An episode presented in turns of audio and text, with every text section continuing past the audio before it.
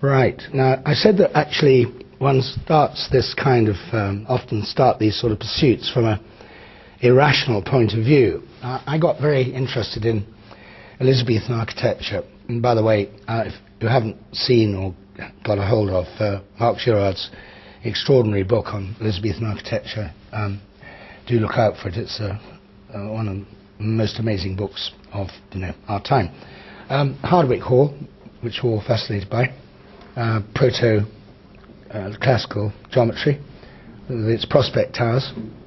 This has some very interesting density characteristics potentially. Um, and uh, this was a scheme, another scheme for Worcester College, um, which, which didn't get built, which was using prospect towers from Hardwick.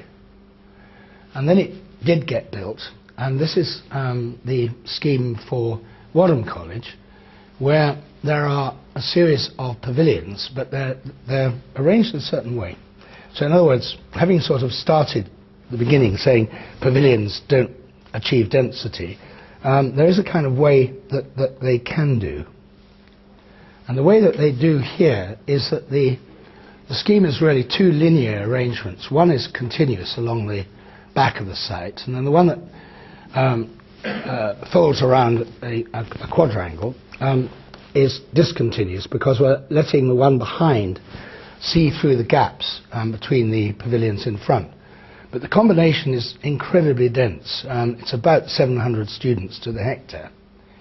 Um, and, and, and, that's what it looks like. And you just get, you get enough prospect and sunlight and daylight in through the discontinuous terrace of pavilions at the front to the linked pavilions behind. And it's very, it feels dense, but in a nice kind of way. And the students can open windows and talk across the street.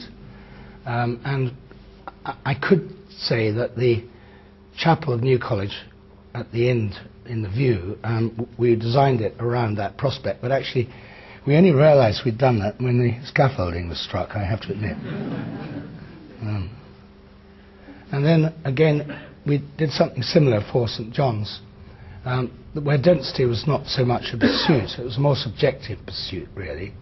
And there's an idea here about underworlds and overworlds. So this type, if you like, which we've done several times, makes a distinction between being under and being over, um, which uh, is a kind of uh, uh, uh, I think very important psychological distinction, which which has been important to me in various schemes. But I digress slightly. So you've got um, a series of public spaces, well, shared spaces um, at the lower level, and then the residentials over the top, again in, in linked pavilions, but with a very deliberate um, reference to Elizabethan architecture, but also a deliberate reference to architects like um, Vanbrugh and Hawksmoor.